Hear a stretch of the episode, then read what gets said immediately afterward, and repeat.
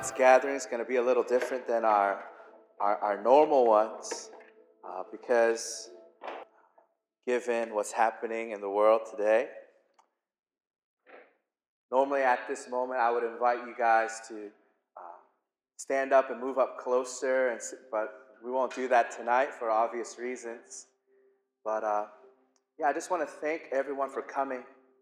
Uh, just coming uh, getting ready for tonight, it, it, was a unique journey just because of the circumstances. Uh, we had to change venues, and the speaker couldn't come.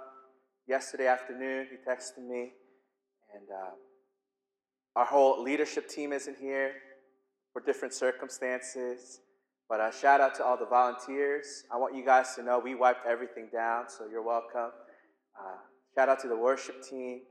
Thank you to the church for opening their doors last minute. But uh, just a little different than our normal gatherings, I just want to share a quick word of exhortation from my heart. Uh, just given what's happening all over the world today, and uh, especially in our nation and this region. And originally, I was going to share this on like my Instagram or something last night, and then the speaker texted me that it was better for them to just stay home. And I was like, oh, maybe God was speaking to me for this moment.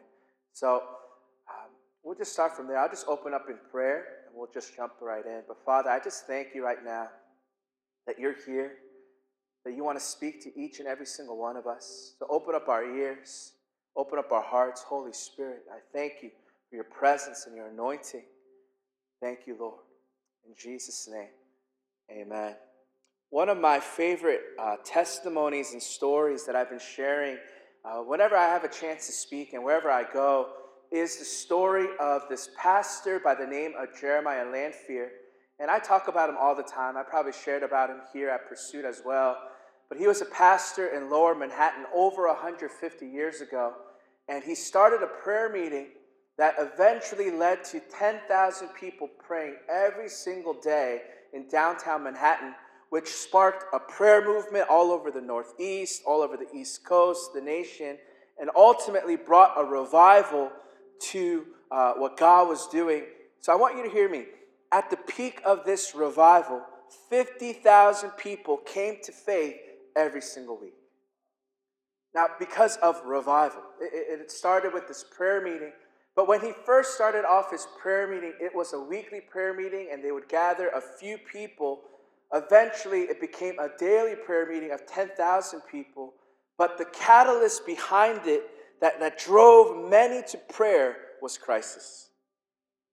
It was crisis in that hour, in that moment, that sparked a revival because people were desperate and they're looking to something greater than what was in front of them, and had, they had no other choice but to pray. So, check this out. In the 1850s, uh, right when the prayer meeting started, many feared a looming civil war that was about to take place. Many lost hope in the church due to false teachings. Right? I was looking it up, I was doing research. There were these people that said the world was going to end in the 1840s, so obviously a lot of disillusionment with religion. And then in 1857, a financial crisis, which was the first world economic crisis ever. You could Google it, it's the Panic of 1857. It hit not just New York, but the entire world.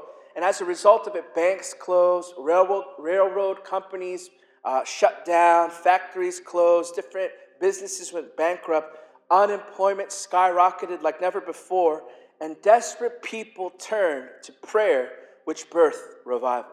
So I'm going to say it again. What turned a weekly prayer meeting of a few into a daily prayer meeting of the thousands was crisis. Now, I believe that God is a good God, amen. That he's not the author of COVID 19, he's not the author of sickness or anything like that, but he's a good God that can turn what the enemy meant for evil into good. And in the same way, I know without a shadow of a doubt that revival is coming. I don't know if you believe it, but I believe it. That's why we do what we do. And I know that I know that I know that revival is indeed coming. And it's going to be a revival unlike any other in human history. And I could give even more testimonies and stories of why I believe that, but I heard the sound of revival coming, and I'm not alone. And I know, and this is what I know throughout history that right before God is about to move, that the enemy attacks. Oftentimes, he stirs up crisis, natural disaster, whatever it might be. But because God is a good God, because He's Redeemer, I believe He will do the same today. Amen. That He will do the same. And if God can redeem it, how many of you know God can use it? And I believe that God is going to use the circumstances we're in, and, and yet again, He'll turn a crisis into a catalyst for what He wants to do. Now, this past week, I don't know if you knew this, but the Jewish community celebrated a holiday known as Purim. I might be pronouncing it wrong, but earlier this week they celebrated this holiday, which was to commemorate God's deliverance from this man by the name of Haman.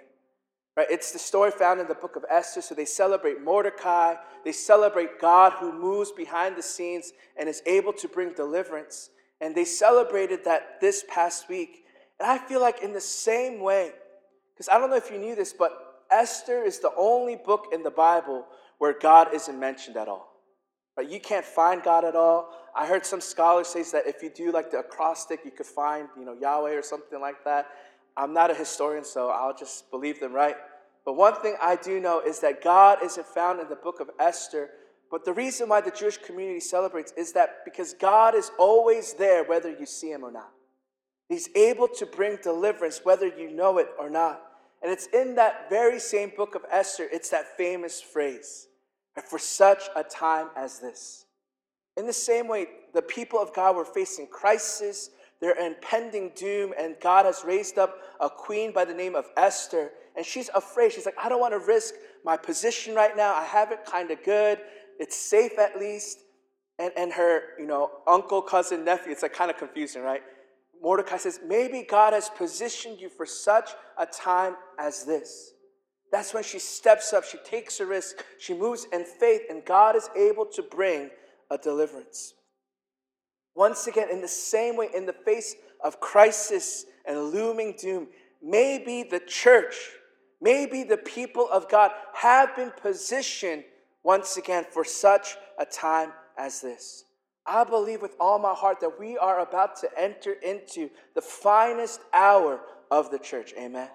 But this is our opportunity to make a difference because we're called to be different from the world so that we can make a difference.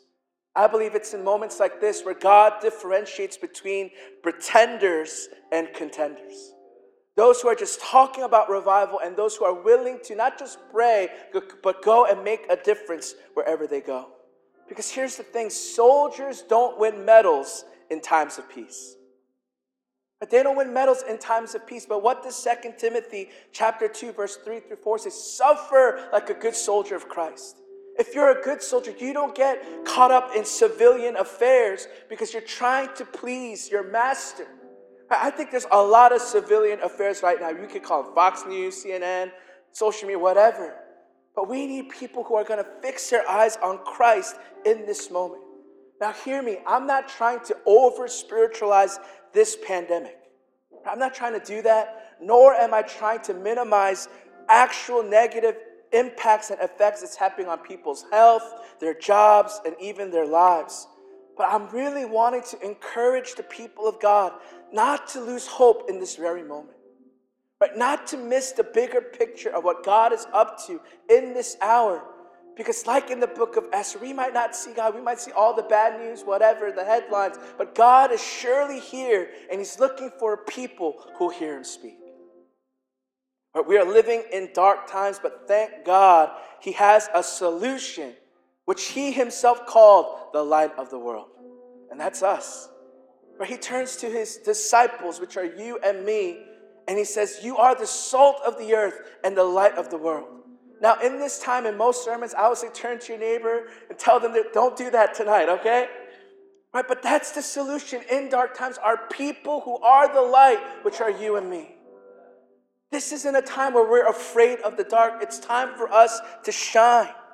We're the ones that are called to bring forth life in this moment.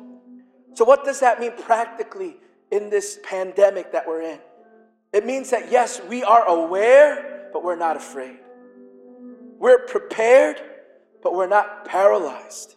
We're prayerful, and we're not panicking.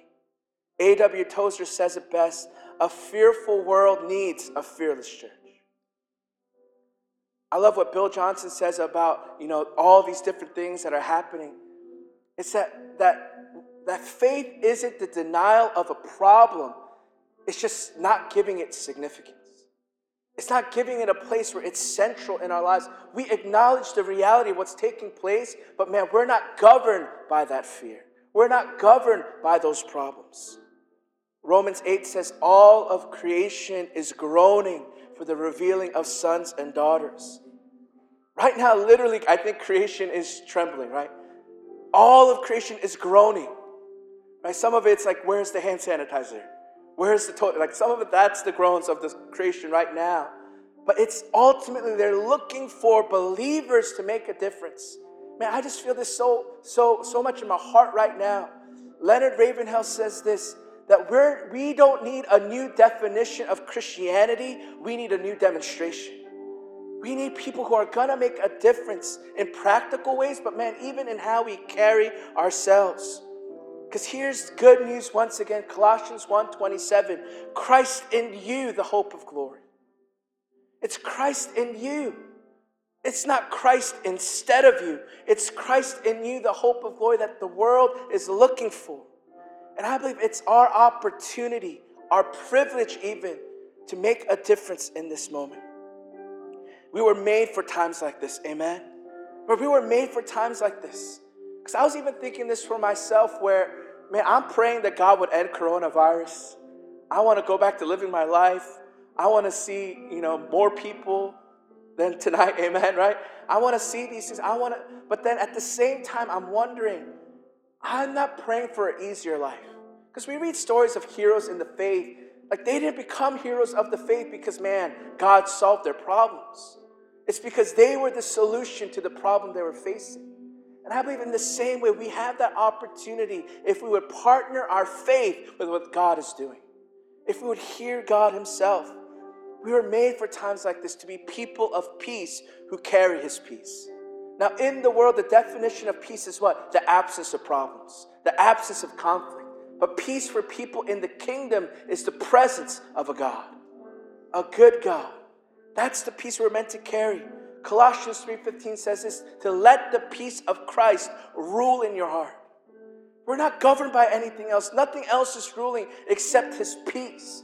And you know what kind of peace it is? Philippians 4 says it's the peace that surpasses all understanding. That's the peace that we have. It's the peace that even enables us to sleep through storms. But Jesus is in the middle of a storm. Every single one of his disciples are panicking. Have you ever thought about that moment, uh, for, about that story? Like most of his disciples are fishermen. They're people of the sea. They're people of being out there boating. I'm sure they've seen many storms before, but for whatever reason, the people who should know the sea better than a carpenter are panicking and afraid. And yet, Jesus is the one all the way in the back of the boat. I mean, that's why I love the Bible because sometimes it includes random details, and you're like, all right, God speaks to me. Because if you look in the account in Mark, the Gospel of Mark, it says that Jesus took a pillow. Right? The Bible writer was anointed to write, he had a pillow. And he took it all the way to the back of a storm and he slept through it. Bill Johnson says this you only have authority over a storm in which you can sleep through. And I believe God is looking for people who are willing to rest in God, trust in Him, and just have faith to believe what He's about to do. This morning, I was on the phone with, with Danny, who couldn't come for different circumstances. Shout out to Danny.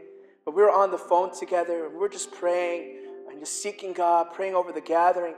And as we're praying, one of the things I was reminded of were different prophetic declarations that was spoken by this prophet named Bob Jones. I mean, he passed away uh, oh, about seven years ago or so, but he prophesied and declared that the 2020s that would be a decade marked by the rest of God. How perfect is that timing when everyone is panicking that God is wanting people who will rest in Him, who press in close to trust in Him? Oftentimes, faith looks like moving in the opposite direction as the world. I'm to say it again. Oftentimes, faith looks like moving in the opposite spirit and direction of the world.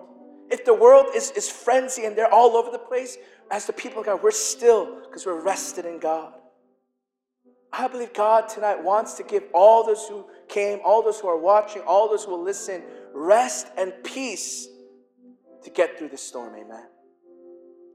I believe it's God raising up believers who will embrace both wisdom but also exercise faith. Not one or the other, but both. That man, we live a life of wisdom, but we also live a life of faith. That's what we are about. So, what does that look like then again, practically? It means bringing our hands together to pray, but also to wash them. Amen, right? It means that we don't do laying on of hands, we can stretch them from afar. Come on, somebody. Right? I think it's just wisdom and faith together. Where we'll do all the practical things that's required of us, that makes common sense, but at the same time, not listening to the things of this world. The Bible tells us this that faith comes by hearing. Then how do you think fear comes in? Come on, let's be real. If faith comes by hearing, how do you think doubt comes? How do you think worry comes, anxiety, all these different things? I believe it's a challenge for us then to have our ears tuned to heaven more than ever before. Because I believe that not only is faith, but it's also wisdom. Right? King Solomon, known as the wisest man to ever live, you know, we all, I think if you've grown up in church, you know the story. God comes up to him while he's sleeping in a dream. He says, What do you want? He asks for wisdom. And because he asked for wisdom, God will say, Because you didn't ask for money, because you didn't ask to defeat your enemies, I'll give you everything on top of that which you asked for, which is wisdom. But wisdom is this if you look at it, it's a hearing ear. It's a hearing ear to the Lord. Why? Proverbs says this the beginning of wisdom is what? To fear the Lord. Fearing the Lord practically is putting precedence to what He's saying, that our ears are tuned to Him. We're listening for what He has to say, and we have faith to follow through and obey. So I want to really challenge us in this moment to turn our ears to heaven. And I'm closing with this. We're still in the Lenten season, and many of us have fasted, you know, social media, we fasted coffee. Along with that, I want to challenge you in this season to also fast doubt, to also fast fear, to fast anxiety. Let's fast these things as well and turn our hearts to God as we continue in this season. And I believe God will, will tell us what He needs to tell us.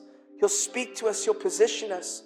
I'll be honest, it would have been so much easier for us as a ministry to not do this gathering. It, would have been so much easier if we didn't do it, but once again, you know, as we prayed, as we sought God, we're not doing this to prove a point. We're not doing this to show, man, we have so much faith. We're doing this because we listened to God. He told us to do this. That's why we're doing this for no other reason. Man, there's no point to prove. There's nothing to, you know, show for. We just want to obey God in this season. We want our ears to hear Him. Once again, I really believe that God is wanting to speak to us in this moment. I believe even tonight and position us to be people of peace, people of faith, people who make a difference. And that we would carry hope, that we would be people of hope. Because people who have the most hope have the most influence. Or people who have the most hope have the most influence. And God wants to make us people of hope so we can make a difference wherever we go. So, Father God, I just thank you right now that you are raising up a people of hope. You're raising up a people of peace. You're raising up believers to truly be the light of the world. God, I just declare right now that coronavirus doesn't have the final say. This pandemic isn't the final. This crisis isn't the end. But God, we know you will turn this around for your glory, that the best is yet to come. That you are not the author of sickness, you are the healer. That you're not the God of, of disaster, destruction, or confusion. You're the God of perfect peace. So, God, let us be a people that reflect you in this moment.